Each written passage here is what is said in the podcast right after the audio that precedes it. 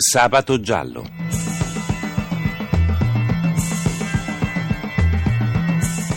Casi irrisolti, misteri, delitti. Un programma di Cinzia Tani e Antonio De Robertis. Buonanotte a tutti da Cinzia Tani, buonanotte ai nostri ascoltatori, buonanotte ad Alex Gritti che cura la parte tecnica del nostro programma. Benvenuti a Sabato Giallo. Vi ricordo che se volete riascoltare le nostre puntate ma anche scaricarle potete farlo al sito sabatogiallo.rai.it. Ma potete anche scriverci una mail a sabatogiallo.rai.it suggerendoci dei temi oppure consigliandoci, dandoci delle idee. Allora, questa sera parleremo di un delitto avvenuto il 3 febbraio 2020 2010 a Civita Castellana, provincia di Viterbo. C'è un'importante novità riguardo questo delitto. Mariola Enrica Michta, la donna polacca condannata con il rito abbreviato a 18 anni di carcere per concorso nell'omicidio di Marcella Rizzello, sembra che non fosse a Civita Castellana quel giorno. Noi ne parliamo con Anna Mossuto, direttore del Corriere di Viterbo. Pronto Anna? Pronto, pronto. Buonasera, buonanotte. buonanotte. Allora, cominciamo dal delitto. Che cosa succede il 3 febbraio dell'anno scorso? Ma succede che Marcella Rizzello, 30 anni, è stata uccisa con 30 coltellate, di cui due mortali al collo, che hanno reciso la carotide e la giugulare.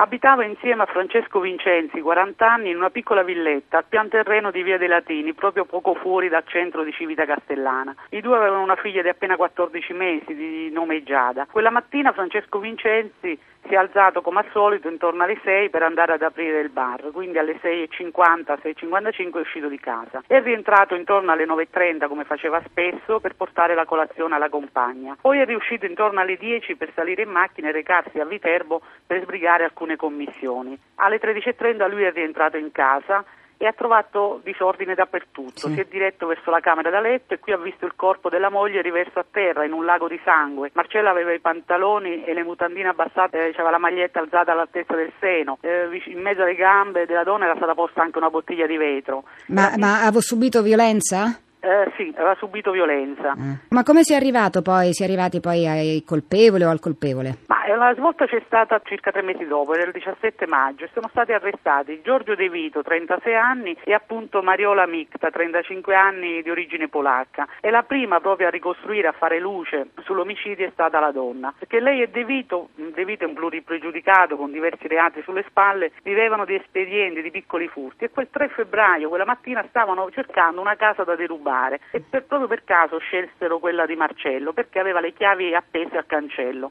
almeno questa è stata la ricostruzione. Ecco, ma Riuscirono a entrare in eh, casa, sì. ma la giovane si accorse subito della certo. loro presenza e ha cercato di ribellarsi e lì c'è stata una reazione propositata, violenta di, del De Vito che si è scagliato contro la donna cercando prima di violentarla e poi eh, accoltellarla. E che cosa ha rubato? Ha rubato poi del denaro? Del... Sì, mancavano alcuni oggetti, mancava un orologio, mancava il portafoglio del Vincenzi e mancava anche una macchina fotografica. Infatti proprio questi oggetti furono trovati poi a casa sia del De Vito e sia della MICTA. Ecco, veniamo invece brevemente a questa novità, ma eh, si dice che la MICTA quel giorno fosse invece al CTO, è così? Sì, inizialmente venne incriminata insieme al, al compagno, a Giorgio De Vito, invece lei si, era autoaccusata dicendo che era presente sì. alla, alla, casa, invece è successo che ci sono state delle discordanze rispetto alla prima ricostruzione, perché lei ha sempre, non ha mai fatto riferimento alla sua partecipazione attiva all'omicidio, mm. ma ha sempre sostenuta però di essere presente sul luogo del delitto, anzi di aver addirittura strappato la piccola Giada dalle mani del, del suo ex Quindi a, a, oggi che cosa, che cosa succederà? Insomma, che si riaprirà apriranno le indagini? No, adesso abbiamo ancora il processo in Corte d'Assise per il De Vito, sì. mentre sono, c'è stata una richiesta di scarcerazione della Mixta sì. perché appunto, come si diceva, dai tabulati certo. telefonici si è, si è, accertato che lei non si trovava quel giorno, quella mattina sì. a Civita, ma si trovava addirittura a Roma a sostenere una visita medica a una mano. Benissimo, vedremo, grazie a Anna Mossuto, vedremo allora nei prossimi giorni, nei prossimi mesi che cosa succederà.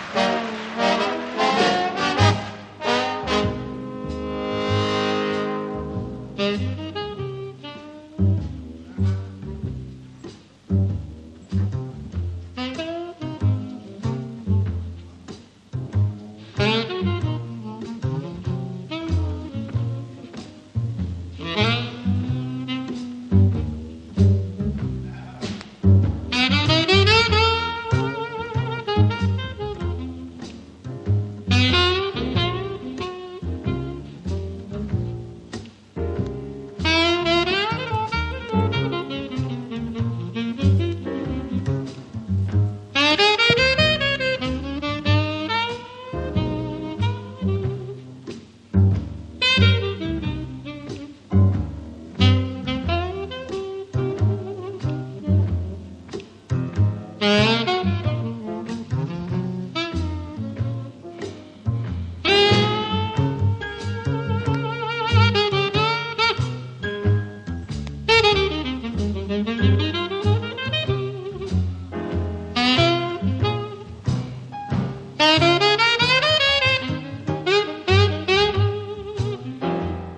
compositore e direttore d'orchestra, Duke Ellington è considerato a buon diritto uno dei maggiori protagonisti della musica del Novecento. Con la sua formazione, composta da grandi solisti, ci ha fatto ascoltare la parte iniziale di All of Me. E adesso abbiamo in collegamento l'avvocato penalista Antonio Buttazzo. Antonio, buonasera, buonanotte. Buonasera. allora, Antonio, eh, avvocato, Mariola è stata processata con il rito abbreviato. Che cos'è il rito abbreviato? Il rito abbreviato è uno dei riti speciali introdotti dal codice nel 1989 ed è un giudizio attraverso cui l'imputato sceglie di essere giudicato, si dice, allo stato degli atti. Il giudice deve fondare il suo giudizio esclusivamente attraverso le risultanze istruttorie che sono contenute nel fascicolo del pubblico ministero oppure del difensore o congiuntamente a quelle del difensore qualora poi questo abbia anche svolto delle indagini, quelle cosiddette indagini difensive. E di solito sono condanne più lievi? Eh... No, no, sono più lievi perché appunto è la norma stessa che prevede che all'esito del giudizio in caso di condanna questa pena è ridotta di un terzo. Di un terzo. in concreto determinata viene eh, applicato uno sconto di un terzo. Di un terzo, ecco, quindi allora Mariola è stata condannata a 18 anni per concorso in omicidio, quindi presumo che questi 18 anni siano stati già scontati il, te- il, terzo è secco, per cui ah. significa che in assise avrebbe preso 27 eh, anni. Ecco, appunto. Eh, ma si è autoaccusata? È normale che un sospettato si autoaccusi nella tua esperienza? No, in Italia storicamente la, la confessione appunto non è insomma, una cosa che succeda spessissimo. Io credo sia un problema culturale, ma penso anche che necessiterebbe veramente un'intera trasmissione per approfondire. Eh, lo so, eh, lo so. Abbiamo sentito che ci sono ora dei documenti che attestano che il 3 febbraio comunque la MICTA c'è stata al CTO per una radiografia alla mano. Lo dicono anche le analisi dei tabulati telefonici. Ora non sappiamo esattamente però la concomitanza fra la visita e comunque l'omicidio. Perché tutte queste cose non sono state contemplate quando, quando è stata condannata? Si tratta di un'indagine svolta successivamente, cioè un accertamento che potrebbe tranquillamente essere stato effettuato in seguito. Poi hai correttamente detto che è lo sviluppo di, eh, di, un'analisi sui tabulati telefonici, magari c'è stata un'istanza della difesa, cioè, mm. sicuramente non si tratta di intercettazioni perché dubito che prima avessero il telefono sotto controllo. È possibile attraverso una richiesta che la Procura o anche le difese abbiano fatto poi ai gestori telefonici poter eh, verificare questo dato. Questo avrà valore per lei? Penso che, non, che ci siamo, siamo in fase di appello, insomma. Adesso sì. ascoltiamo la ricostruzione di un caso del passato. Orune, provincia di Nuoro. È il 25 maggio del 1977. Carabinieri, aprite. Che volete? Melchiorre Contena. Sono io. Ci segua in caserma, prego. Melchiorre non capisce il perché, ma sale sulla sua utilitaria e parte scortato dalle gazzelle dell'arma. È l'inizio di un incubo lungo 30 anni. L'origine del dramma umano di Contena si chiama Marzio Ostini, imprenditore rapito a San Casciano Bagni e scomparso per sempre. Gettato in carcere e processato, Melchiorre viene assolto. È finita finalmente, pensa. E invece no. Dopo quattro anni di effimera libertà, la Corte d'Appello accoglie la testimonianza del suo servo pastore, ribalta la sentenza e lo condanna. Di nuovo dietro le sbarre, spesso trasferito da un istituto di pena all'altro, Contena, certo della propria innocenza, prega, piange, si dispera, poi si chiude in se stesso e riempie le giornate costruendo modellini di navi e dipingendo. Nelle notti di veglia, interrotte da pochi minuti di sonno, sogna di essere colpevole. Nel 2005 Melchiorre Contena esce dal carcere per fine pena, una pena scontata senza colpa alcuna, libero finalmente, ma forse è troppo tardi per riprendersi l'onore, la dignità, la vita.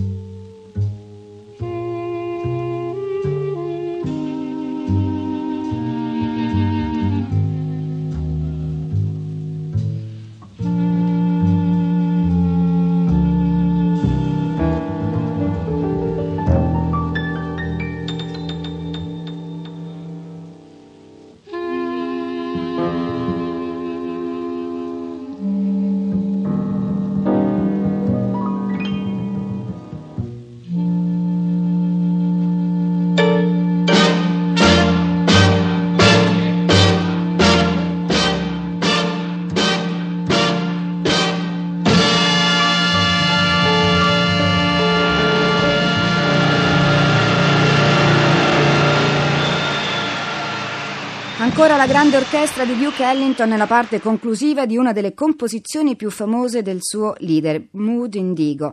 Avvocato Buttazzo, senti questa, questo che è successo in America, che sicuramente conoscerai, il caso di Troy Davis, che dopo una serie di rinvii è stato giustiziato a settembre, 42 anni, non è servito a niente, tutto quello che è stato fatto nel mondo, gli appelli addirittura di Papa Benedetto XVI, dell'ex presidente Jimmy Carter, di molti esponenti politici e personaggi pubblici americani e internazionali. Insomma, lui era stato condannato a morte per l'uccisione nell'89 a Savannah di un agente di polizia agente che era fuori servizio ma era intervenuto di notte in difesa di un senza tetto che era finito al centro degli scherzi violenti di un gruppo di teppisti. Bene, Davis allora aveva 19 anni. Coloro che volevano salvarlo hanno detto che il processo è stato fatto con praticamente con indizi e senza prove. Addirittura l'ex direttore della CIA ha affermato che c'erano seri dubbi alimentati da ritrattazione di testimoni, accuse di coercizione da parte della polizia e mancanza di serie e concrete prove comunque lui è stato giustiziato. Allora ti chiedo, è così difficile riaprire un processo quando ci si rende conto che le prove a carico di una persona già condannata sono labili o emergono nuovi elementi a favore della sua innocenza? È difficile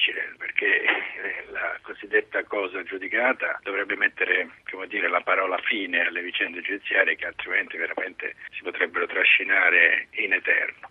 Tuttavia, eh, insomma, eh, la maggior parte dei codici, il nostro sicuramente, prevede il cosiddetto istituto della revisione. L'istituto della revisione è la possibilità, attraverso un'istanza che viene all'uomo formulata, di eh, riaprire in casi eccezionali, ma soprattutto tassativi, un processo. I casi più frequenti sono appunto queste nuove prove che potrebbero... DNA. Diciamo che eh, quando il, il, il, codice è volutamente eh, generico, diciamo, non chiarisce sì. ovviamente quali possono, si parla esclusivamente di prove sopravvenute o nuove appunto che unite a quelle già valutate dimostrano che poi il condannato certo. deve essere prosciolto. Quindi nu- nuove Questo prove. è importante perché sì. deve essere prosciolto. Non riprocessato ma prosciolto. Cioè non può per esempio cambiarsi sì. la pena per una diversa o minore responsabilità. Va bene, va, va bene. Approfondiremo sicuramente questo argomento in una prossima puntata. Ringrazio l'avvocato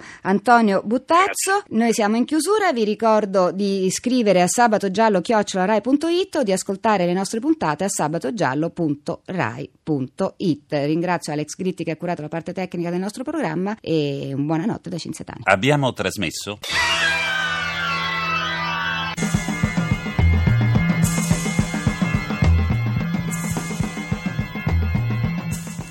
Sabato giallo.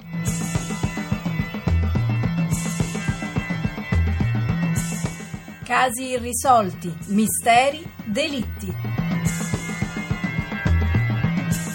Un programma di Cinzia Tani e Antonio De Robertis.